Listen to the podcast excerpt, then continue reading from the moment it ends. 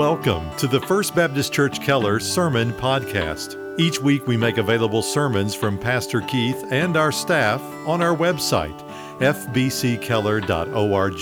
And on iTunes, search for First Baptist Church Keller T X in the iTunes Store or in the podcast app on your mobile device. And now, here's our Associate Pastor to Families, Tony Richmond. Let's open our Bibles to Ezra. Ezra chapter six, verses nineteen through twenty-two. Ezra six, nineteen through twenty-two. The title of today's sermon is The God Who Saves. The God Who Saves. For those of you who are type A personalities, you're frustrated right now because it says I'm supposed to be preaching from Romans. In fact, I'm not supposed to be preaching at all. But the Lord has all these things under His control, and you can pray for Pastor Keith as he's under the weather today. Ezra chapter six, verses nineteen, it's, uh, it's always dangerous to pick up, especially preach a sermon from right in the middle of a narrative passage. Right? There's a story going on here, and we're jumping right into the middle of it. So we'll read our passage together, and then I'll try to catch us up to speed about understanding the context of it before we get the meaning of it. Okay? Let's read Ezra chapter six, verse nineteen through twenty-two.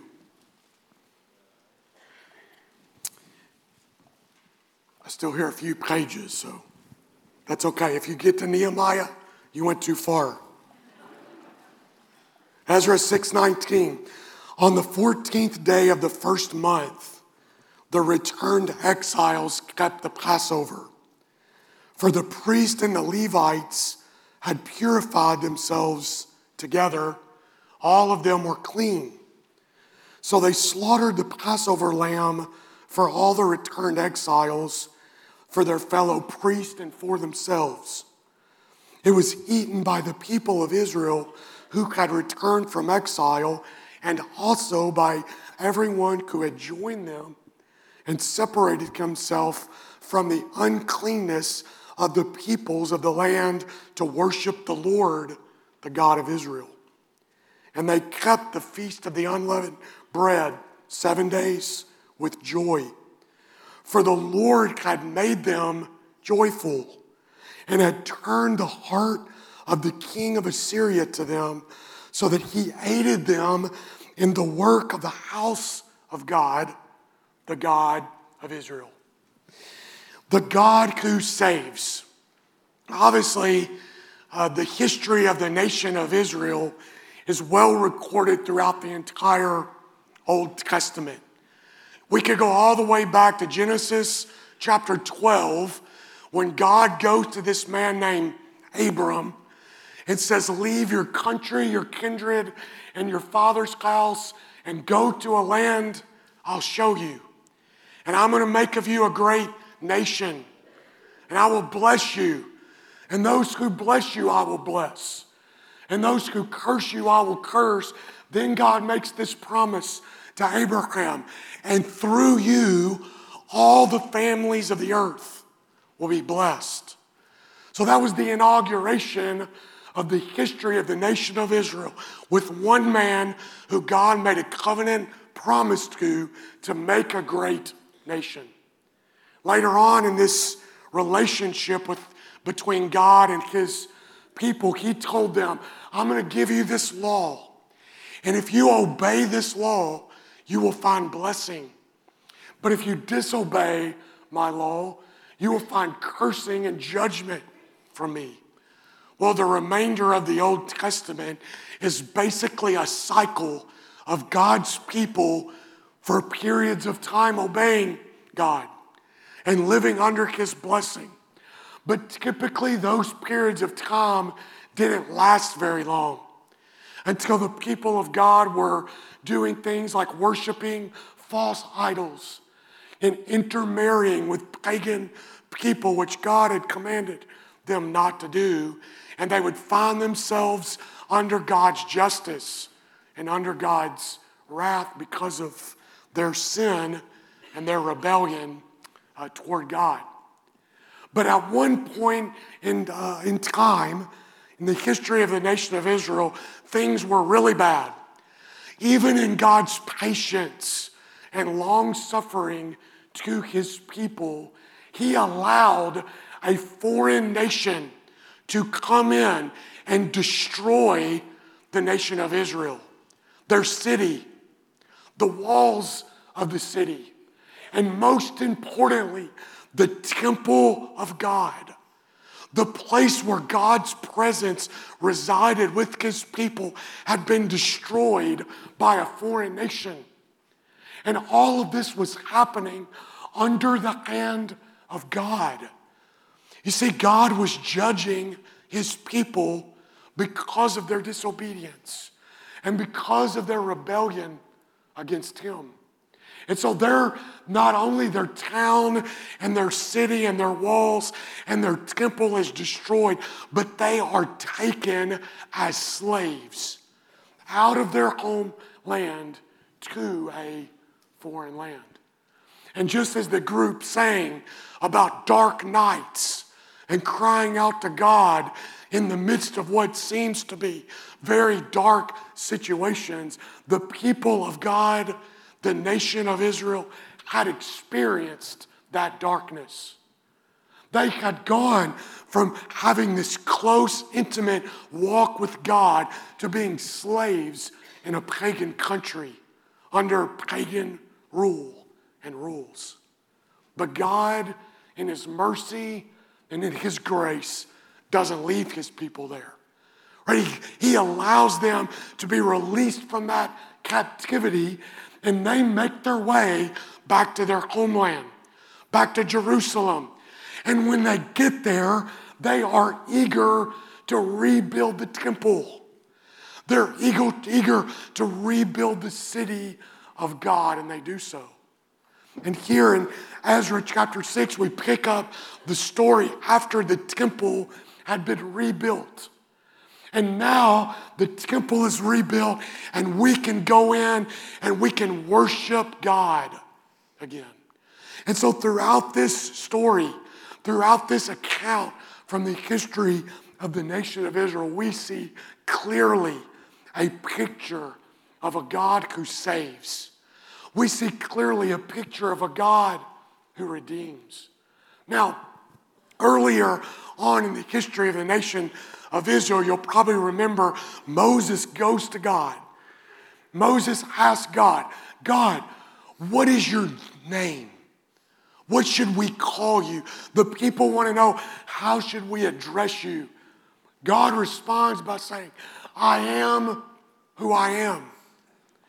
Now, not many people get to name themselves, right? Typically, that's done by our parents before we're born. But for God to try to give an indication of who he is in words is too much. So he simply says, I am who I am. I am eternal. I am more than words. I'm indescribable. My nature is not like anything that you know. So God's name is very important throughout the history of the nation of Israel. In fact, if you look at our passage today in verse twenty-one, your Bible likely capitalizes the name for Lord. That is God's proper name, Yahweh. I am who I am. Lots of significance with God and his name. This was the name that God gave himself to remind his people of that covenant relationship with their God. They could call him Yahweh. But then, in the fullness of time, God came into the world. Jesus came into the world to seek and save the lost. And do you remember in Matthew chapter one, what the angel said to Joseph? Said, you shall call his name Jesus, for he will save the people from their sins. The name Jesus carries a meaning. In fact, Jesus is an English transliteration of the Hebrew name Joshua. So Yeshua or Joshua and Jesus are the same name. Guess what it means? Yahweh saves. Jesus' name literally means God saves. Yahweh saves. So in this passage, as we look back and recount the happenings of the people of Israel, we're reminded that we're to see these things in light of the glorious fulfillment of Jesus. So let's look at it together. In verses nineteen and twenty of Ezra six, we see recovered worship. There was a sense of recovered worship from the people. It says this, on the fourteenth day of the first month, the returned exiles kept the Passover, for the priests and the Levites had purified themselves together. All of them were clean. So they slaughtered the Passover lamb for all the returned exiles, for their fellow priests, and for themselves. So throughout the history of Israel, the keeping of the Passover was very significant because this annual feast commemorated a very crucial point in time for the nation.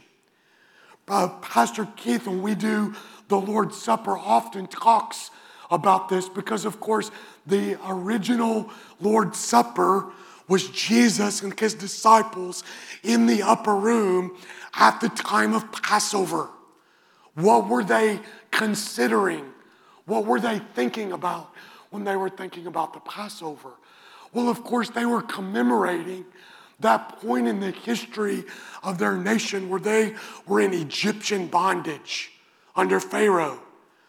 You remember this, right? Pharaoh has God's people, and they are slaves under Pharaoh. And God calls Moses to go and tell Pharaoh, let my people go.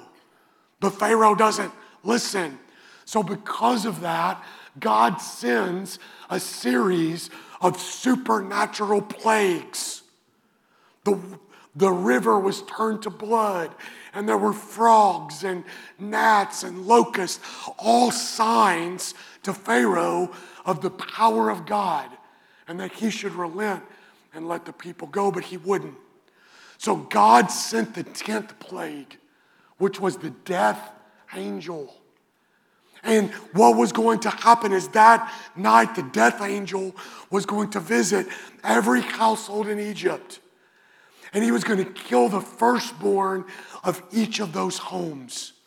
But only the homes that took the lamb and sacrificed the lamb and took its blood and put it on the door of the house, then the death angel would pass over the house and wouldn't kill the firstborn of that family. And so the nation of Israel got together annually to remember this, to commemorate the deliverance that God had given them, that God had saved them from Egyptian bondage in supernatural ways. So this was meant to be very experiential for the people. You may not know this, but this was a familial type of thing that would happen. In fact, the head of the household would go out to their herds and find this lamb about ten days, at least ten days before the Passover. And they were called to separate this lamb from the herd and bring it into their home and actually live with this lamb before it was slaughtered. And then on that day, they would commemorate that by taking the lamb to the temple where the Levites were there and the priests were there to sacrifice this. And so we see as God's people, they're coming back. They've rebuilt the temple. Now they're ready to re-engage in worship to the Lord. One of the things we may not understand is it was estimated that there were likely seventy twenty thousand worshipers at that time in the temple, ready to commemorate the Passover. And according to the law, there had to be one, at least one lamb for every ten people. So you're thinking seven thousand lambs, seven thousand heads of household in a courtyard that was relatively small with little room to move around. And as that lamb's throat would be cut, the priest would catch that lamb's blood and put it on the altar. And it was a bloodbath. There was literally blood everywhere. And it reminds me a few years ago when I was doing student ministry here, we were teaching on a Wednesday night, talking about the gospel and Jesus, what he did. And a young lady came up after the service and said, Tony, I have a question for you. She said, I didn't grow up in the church. I didn't grow up understanding these things. But what is your all's fascination with blood? She said, it's kind of weird. She said, you all sing about being washed in blood. You commemorate drinking blood. Like, what's going on? So for those of us who've grown up in this, this would this is normal for us. We understand what the blood of Christ means and commemorates for us. But even for us, if we would have been in the temple at this point in time, seven thousand lambs, likely our eyes would be wide. And we would be in awe of what was happening. They came back to commemorate in worship what God had done, that God had saved them. It was meant to remind them that God is in the business of saving people. But here's the question. What were his people saved from? All the way back to Egypt, what were his people saved from? They were not saved from Pharaoh. They were saved from God himself. And this is an incredible truth that we have to understand about the gospel. That when we come to faith in Christ, we recognize what the blood of Jesus is all about for us. That is not intended to save us from ourselves, like the self-help culture would say. It's not intended to save us from evil people in the world. No, the blood of Christ saves us from a holy and just God. Because of our rebellion against him, we deserve his just wrath. And it's only because of the blood of Christ applied to our lives and our souls that that justice passes over our lives. And so this is a reason for worship. This is a reason to, to come together as the people of God and celebrate the blood of Christ, because you can see it, can't you? The blood of those lambs in Egypt, the blood of those lambs commemorating the Passover and those sacrifices didn't have the power to save anybody.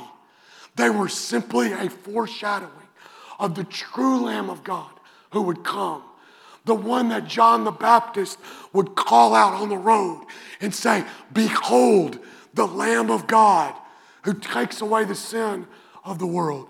That's why the blood of Christ is so important. The scriptures say he was pierced for our transgression, and the Lord laid on him the iniquity of us all. Sometimes at the invitation time especially, we sing a hymn of response, just as I am. And there's a phrase in that song that says, just as I am, without one plea, that thy blood was shed for me.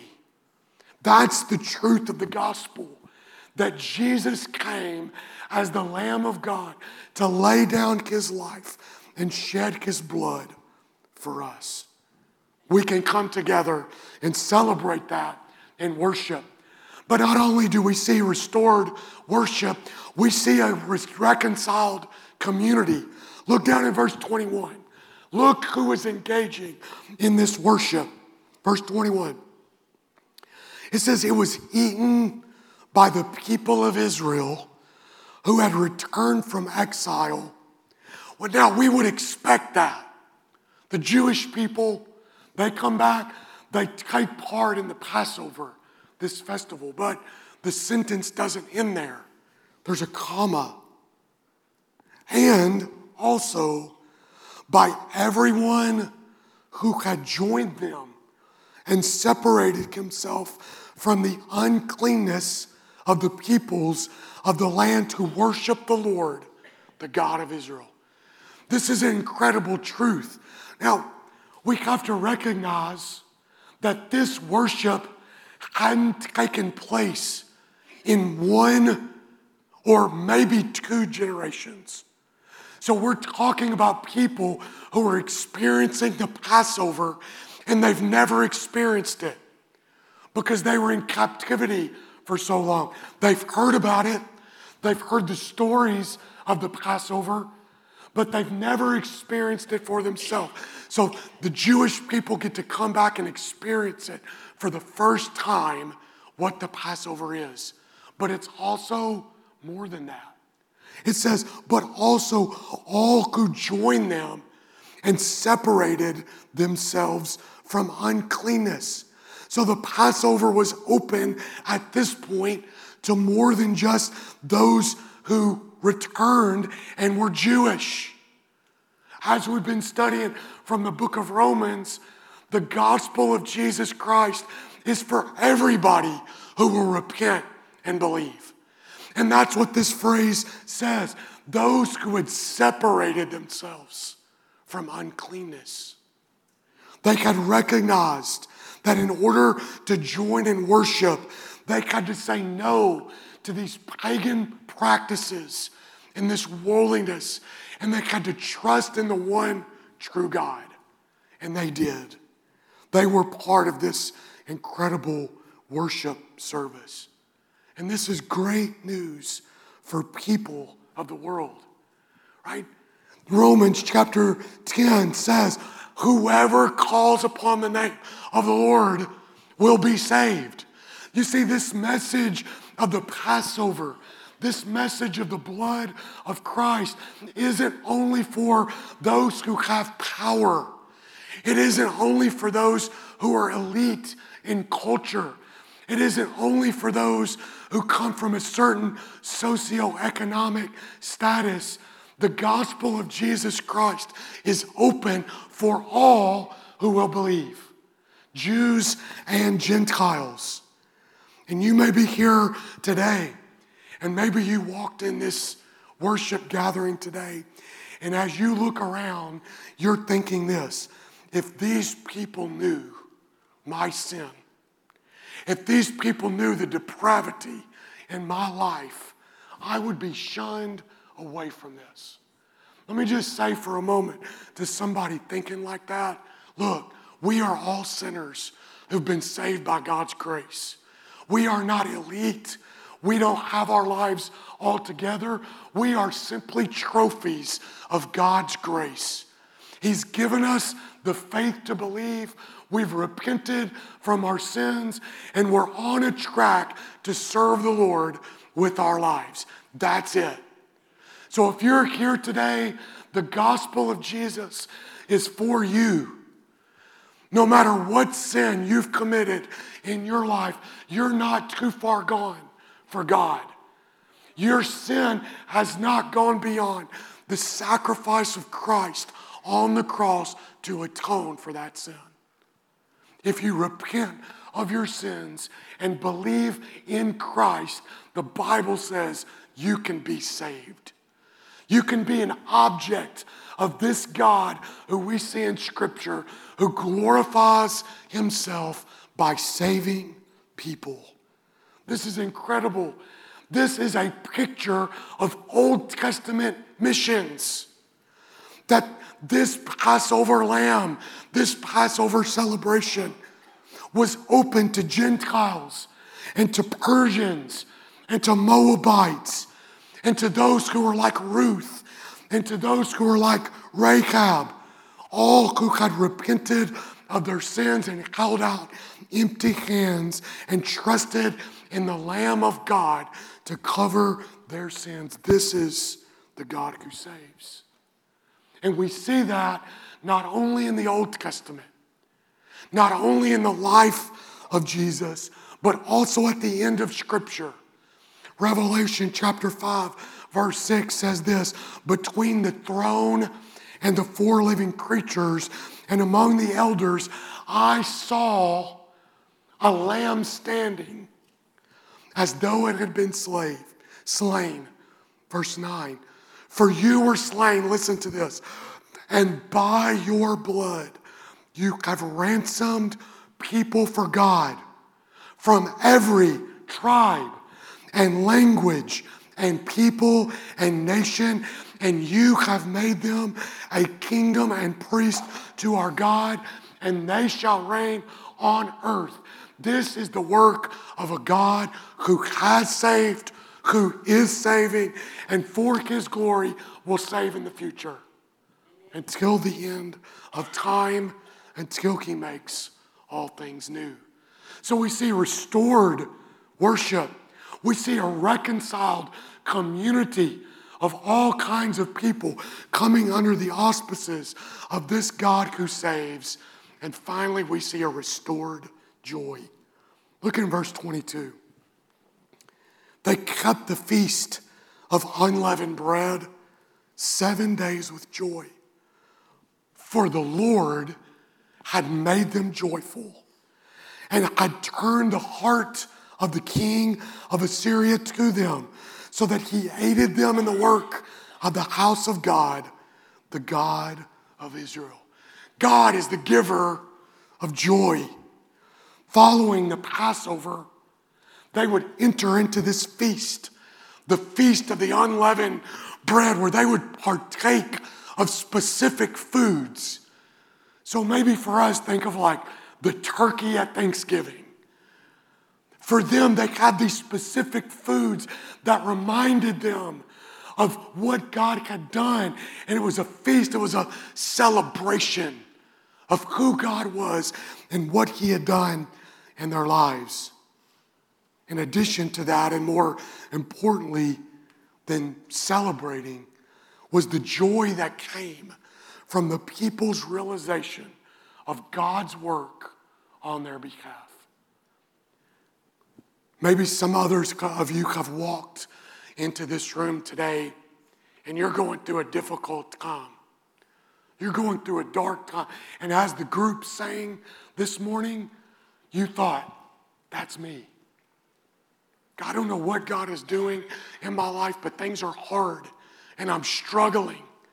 And you may say, there's not much joy in my life right now. Let me recall for you that you serve a God who loves you and has saved you. And by his grace, he has given his only son to be the Lamb of God so that you could know him, so that your sins could be forgiven. And God has promised to never leave you or forsake you, even in the midst of difficult days. And so today, even as the writer of Psalm, Psalms cried out to God, "Restore to me the joy of my salvation," may this, these truths about the nature of God, that he is the God who saves us, provide for all of us this encouragement and this joy that we can never get over, that would propel us into a life of love and service and boldness and courage and perseverance, even in the midst of difficult days, because we serve a God who loves us and cares for us. In conclusion, there's a story in the Gospels about the religious leaders coming and asking a question. If Jesus is God, why is he hanging out with the sinners? If Jesus is God, why is he having feasts with sinners? You remember Jesus' response to the religious leaders? He says, if you know God, if you've experienced the grace of God, you have to celebrate that God is a God who saves. He brings the dead back to life. We ought to celebrate. We ought to say amen. We worship the God who saves. He gives us community with the ones who save, and he's given us joy because he saved us. Let's thank him for these truths today. Lord, we say hallelujah. We say praise God because you're a God that before the foundation of the earth established an eternal redemptive plan to save a people for yourself through the blood of Jesus Christ. And Father, the, the truth that we can be objects of that type of grace and love. Lord, we know we don't deserve it, but we praise you that now we can call you our Father. We have been adopted into your family. We can cry out to you and say, Abba, Father, where we uh, have this intimate relationship with you. And Lord, thank you that even as your people were uh, brought back to Jerusalem to rebuild the temple and to worship you and to be reminded of these incredible truths of who you are. Lord, thank you for that reminder today in our lives. Lord, may it produce within us joy.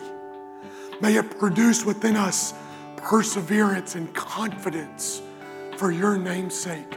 Lord, you are the sovereign God. And just at the end of that passage when it says, you turn the heart of the king of Assyria to fund the project of rebuilding the temple. Lord, we know that you're in control of all things. And that gives us incredible joy and confidence. Lord, I pray for one here today.